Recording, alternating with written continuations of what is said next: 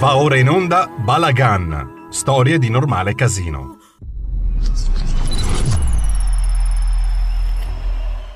Una candalica, dos candalicas, tres candalicas, cuatro candalicas, cinco candalicas, seis candalicas, siete candalicas, ocho candelas para mí.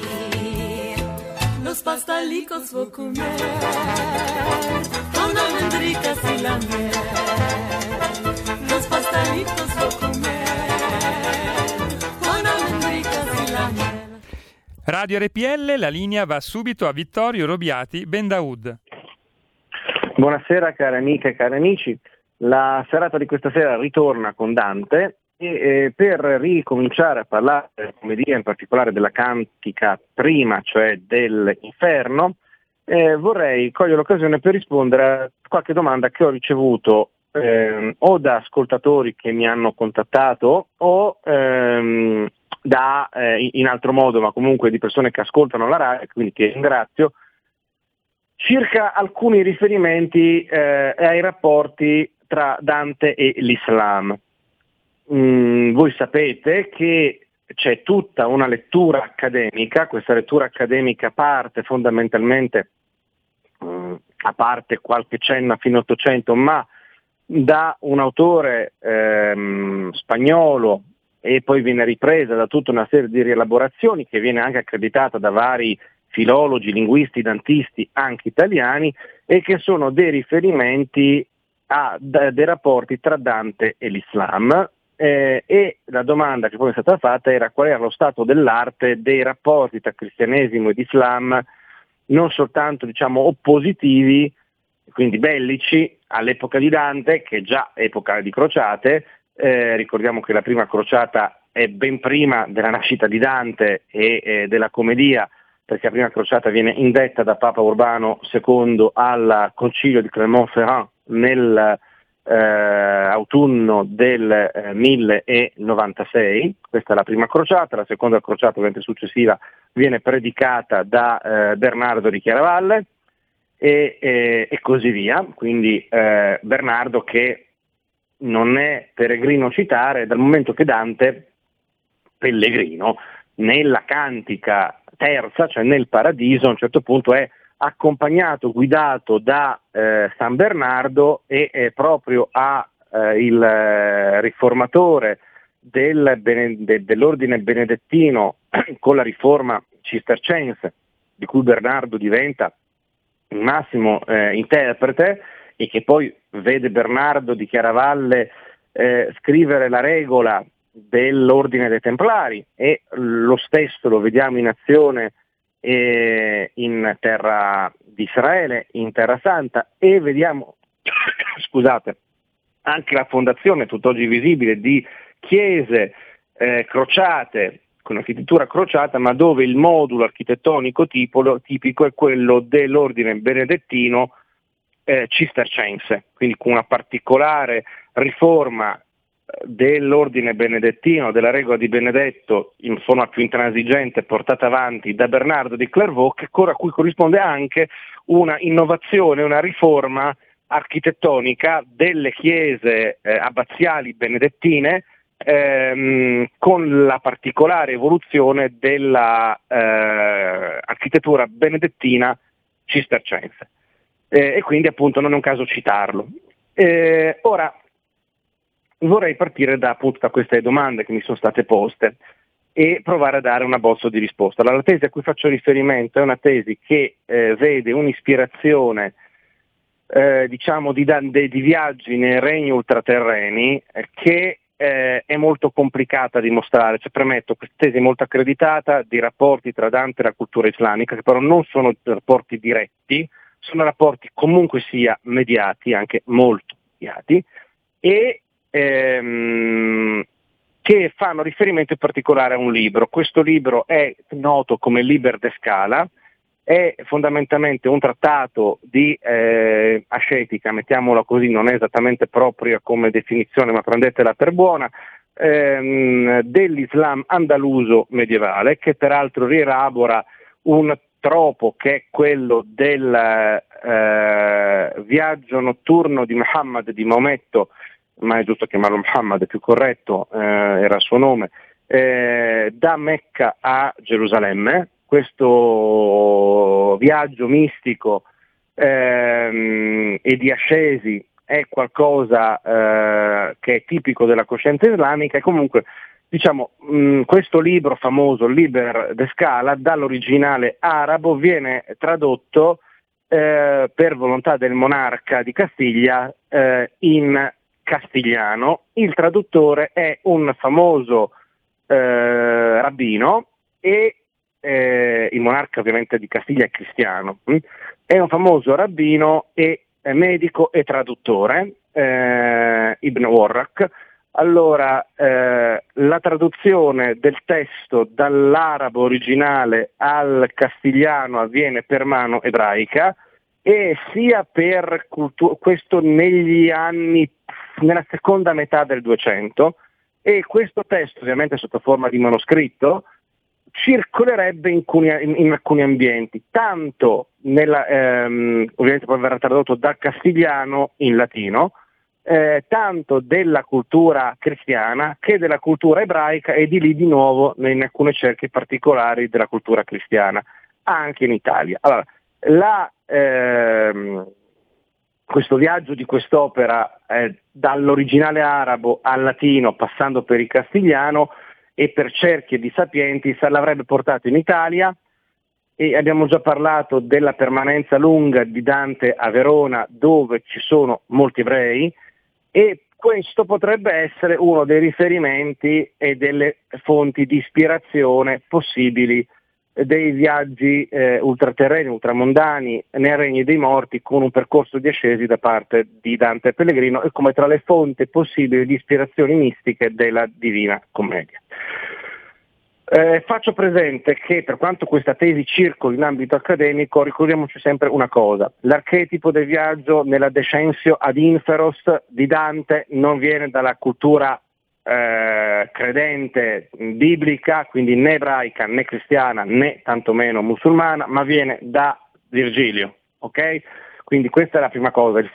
l'idea di una Descensio ad Inferos nel regno dei morti è ovviamente molto diversa rispetto a quella del pagano Virgilio, ma il riferimento costante è l'Eneide. Eh, e questo vale per i principali prestiti letterari. Per quello che riguarda invece l'ascesi mistica, ci sono tantissimi trattati sia di mistica ebraica sia di mistica cristiana, o che mutua la mistica ebraica o che è indipendente o che paradossalmente è mistica cristiana che influenza la mistica ebraica, è successo di tutto in questo caso, ehm, che sono i famosi eh, livelli di ascesa dei vari cieli e delle varie intelligenze angeliche, per cui quella che poi viene chiamata per essere estremissima, estremissima e rozza sintesi, quella che sto facendo, eh, non vogliatemene, eh, pensate al De Celesti Ierarchia no? di Dionigi Pseudo-Areopagita o la mistica dei palazzi, la mistica degli Echalot eh, in ambito ebraico, per cui potrebbe anche essere che ci sia stata anche quell'influenza legata alla traduzione e alla ricezione in certi ambienti, quantomeno lettura e conoscenza del Liber de Scala. Il fatto che poi oggi questa cosa venga molto mh, mm, accentuata, esasperata, anche per lo spirito dei tempi è altra questione. Tuttavia, eh, si faceva riferimento ai rapporti tra Dante e l'Islam. Certamente Dante aveva conoscenza dell'Islam per quali motivi? Uno, Dante era un terziario francescano e noi sappiamo che dal porto di Ancona Francesco si imbarca per andare in Terra Santa e ha un rapporto niente proprio di meno che col sultano quindi d'Egitto. Quindi eh, c'è un rapporto delle fonti francescane, che sono molto più vicine a Dante, di eh, conoscenza con l'Islam mediato dal francescanesimo, eh, pur dentro il sistema di opposizione cristiano-musulmano eh, iscritto nel periodo delle crociate tramite appunto il francescanesimo di cui Dante è eh, stretto e eh, fervente eh, adepto. Okay? Ricordiamoci quel meraviglioso canto del paradiso che è canto undecimo dedicato appunto a Francesco, a cui segue successivamente il canto successivo, il duodecimo, è dedicato a Domenico, dove la voce narrante per i francescani è un domenicano e dove la voce narrante per il canto di Domenico è un francescano. Mm? Eh, è quel canto che poi viene musicato, anche recentemente è stato musicato da Brando Arbi, il canto di Francesco, il canto undicesimo del Paradiso. No? Intra Topino l'acqua che discende dal colle eletto del Beato Baldo, fertile costa d'alto monte tende, onde Perugia sente freddo e caldo, vado a memoria, potrei sbagliare, comunque questo dovrebbe essere l'incipit del canto undicesimo del Paradiso. Ora, eh, l'altra fonte ovviamente è Bernardo di Chiaravalle, il, fra, il monaco benedettino che indice la crocia, che predica la seconda crociata, eh, che è eh, legatissimo alla spiritualità mariana, eh, che è eh, il fondatore, il, fondamentalmente quello che dà la costituzione dell'ordine del, del, del, sepolcro, cioè dell'ordine dei Templari, scusatemi, dell'ordine del, del Tempio, cioè dei Templari di Salomone, e, e, questa è un'altra fonte. Poi ci sono i contatti filosofici, ovviamente Dante è un tomista e eh, chiaramente la cultura tomista ha due riferimenti, uno è Averroè, di cui abbiamo già parlato, quel Averrois che è il gran commento feo, cioè il grande commento di Averroè, Ibn Rushd, ehm, persiano, Qadi, cioè giudice di Cor- coranico di Corvo, Dodà, e poi dopo Esule, eh, che fu sia giudice corano, peraltro coranico, peraltro di una scuola di Sharia particolarmente rigida, ma al contempo grande pensatore, filosofo, teologo, eh, in questo caso estremamente liberale, ehm, che appunto fa il commento a Aristotele e che è un commento fondamentale eh, che verrà letto e meditato e recepito sia da teologi musulmani che da quelli ebrei, che da quelli cristiani. Okay? Quindi c'è anche questa ricezione. Ovviamente c'è un precedente, io ho detto che eh, tempo fa la corte dove Dante respira è la corte più filo imperiale d'Europa, cioè la corte di Can Grande della Scala da Verona, che è la corte di Ver- Veronese, la filo imperiale già prima di Can Grande all'epoca di Ezzelino da Romano e antipapale, ehm, e che è seconda soltanto per splendore e eh, dinamicità a quella eh, che fu la Magna Corte, la Magna Curia di Ruggero d'Altavilla, poi Corte di Federico II di Svevia, dove c'erano rapporti tra intellettuali cristiani, sia latini, sia greci, sia armeni, quindi di varie forme di cristianesimo, eh, intellettuali eh, musulmani e intellettuali ebrei, ovviamente su una Sicilia che aveva avuto una fase di dominazione arabo-islamica. Eh, ci può essere un precedente di, cult- di, di, incontro, scontri di cultura, fondamentalmente quello che era noto a Dante sono queste eh, per forma mediata tra opposizione e prestiti le, eh, a grandi linee quello che vi ho appena elencato. C'è un precedente, che è il primo grande precedente di incontro-scontro tra cultura cristiana e cultura eh, islamica, che è nell'anno 800. Allora, l'anno 800 è l'anno, come è noto di, eh, che sia poi esattamente l'Ottocento o meno, non importa, okay? ma tradizionalmente questo è l'anno in cui eh, il, l'imperator Carlo Magno, re dei Franchi, viene consacrato dal Papa imperatore. Ovviamente voi sapete perfettamente che l'immagine del re dei Franchi prono, genuflesso di fronte al Papa diventa uno degli archetipi della lotta, cioè l'archetipo della lotta, eh, per farla in maniera molto sintetica e anche un po' inappropriata, ma per intenderci, eh, tra eh, papato e impero di lì eh, a seguire per qualche secolo, cioè se il potere imperiale sia sottomesso, quindi temporale, al potere eh, spirituale del pontefice romano, o se eh, i due poteri siano poteri indipendenti e assoluti, ciascuno nelle rispettive nelle rispettive eh, diciamo, rispetti, eh, ambiti, o addirittura ci sia una subordinazione di, in alcuni casi del potere spirituale a quello eh, imperiale, sapendo che però quello imperiale è imperiale cristiano e consacrato, quindi la nomina di vescovi direttamente da parte dell'imperatore senza eh, consultare il eh, pontefice romano da cui dipende la legittimità canonica, data la comunione con lui, dell'ordinazione di presbiteri so- alle varie soglie episcopali. Eh, capite bene che quindi questa immagine dell'imperatore genuflesso di fronte al Papa che lo nomina diventa, su questo c'è leggenda, c'è storiografia, c'è, c'è tanto di cui parlare. Quello che però è interessante è questo.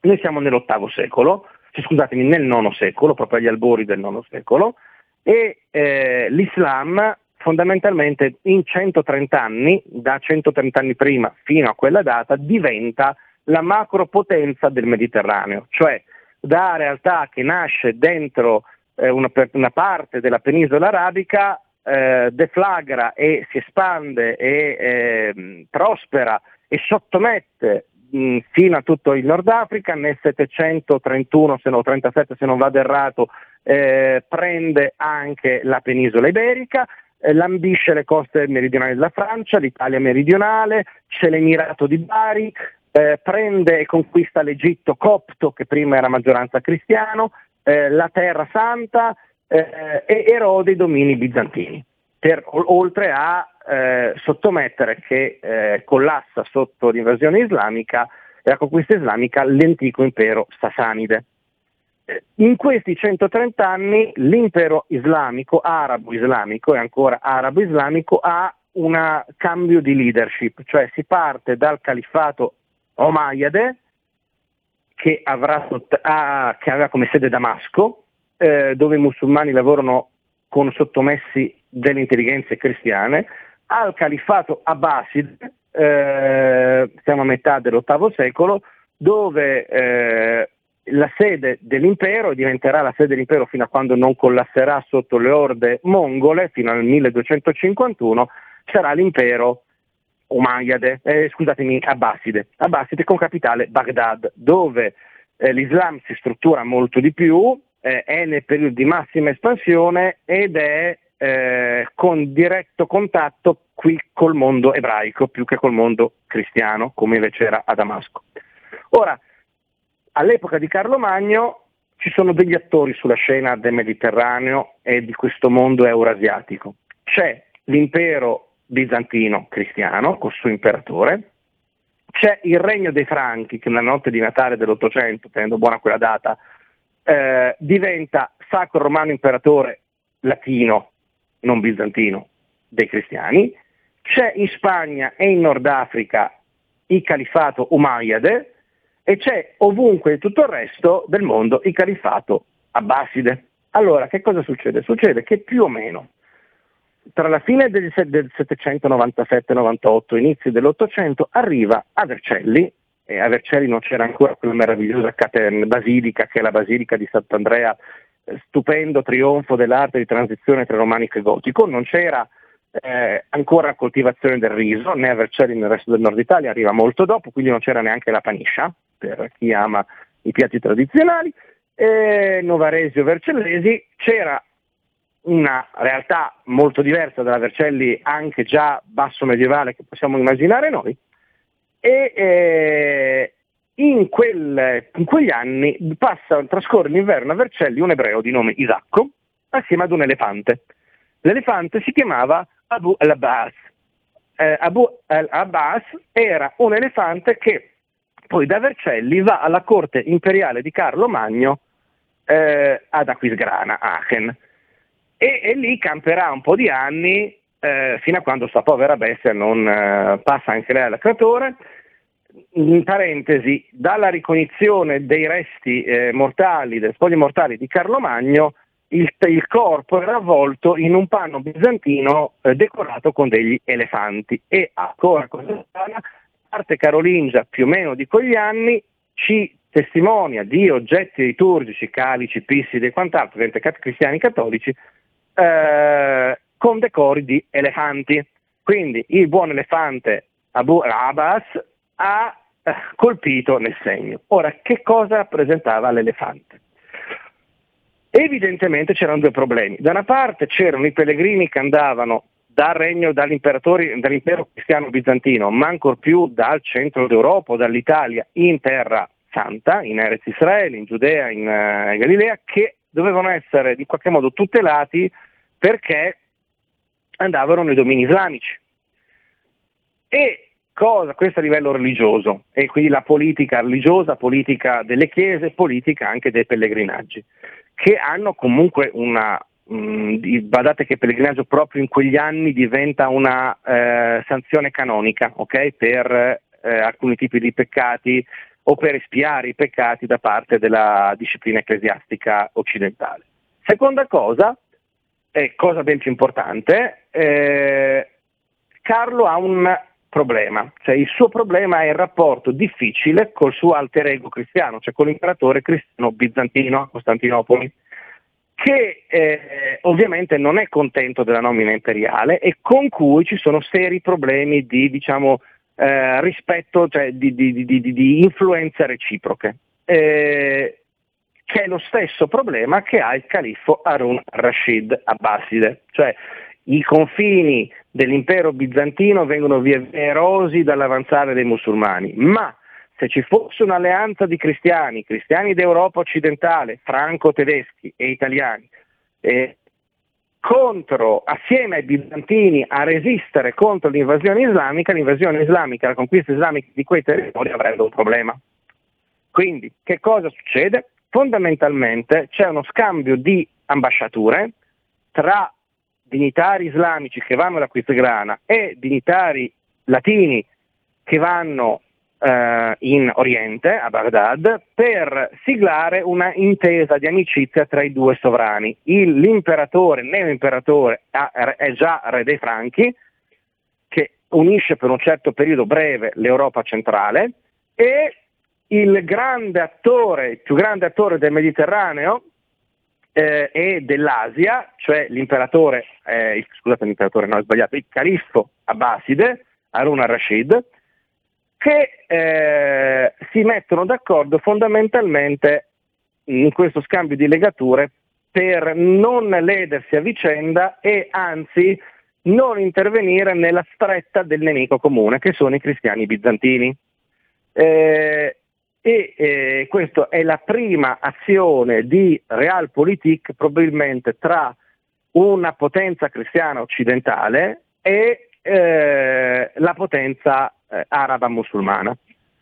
Eh, a eh, suggellare questa cosa, forse il dono più, eh, come si può dire, esotico e ovviamente per mole macroscopico, è stato appunto l'invio di questo eh, pachiderma. E eh, questo diciamo è il grande precedente prima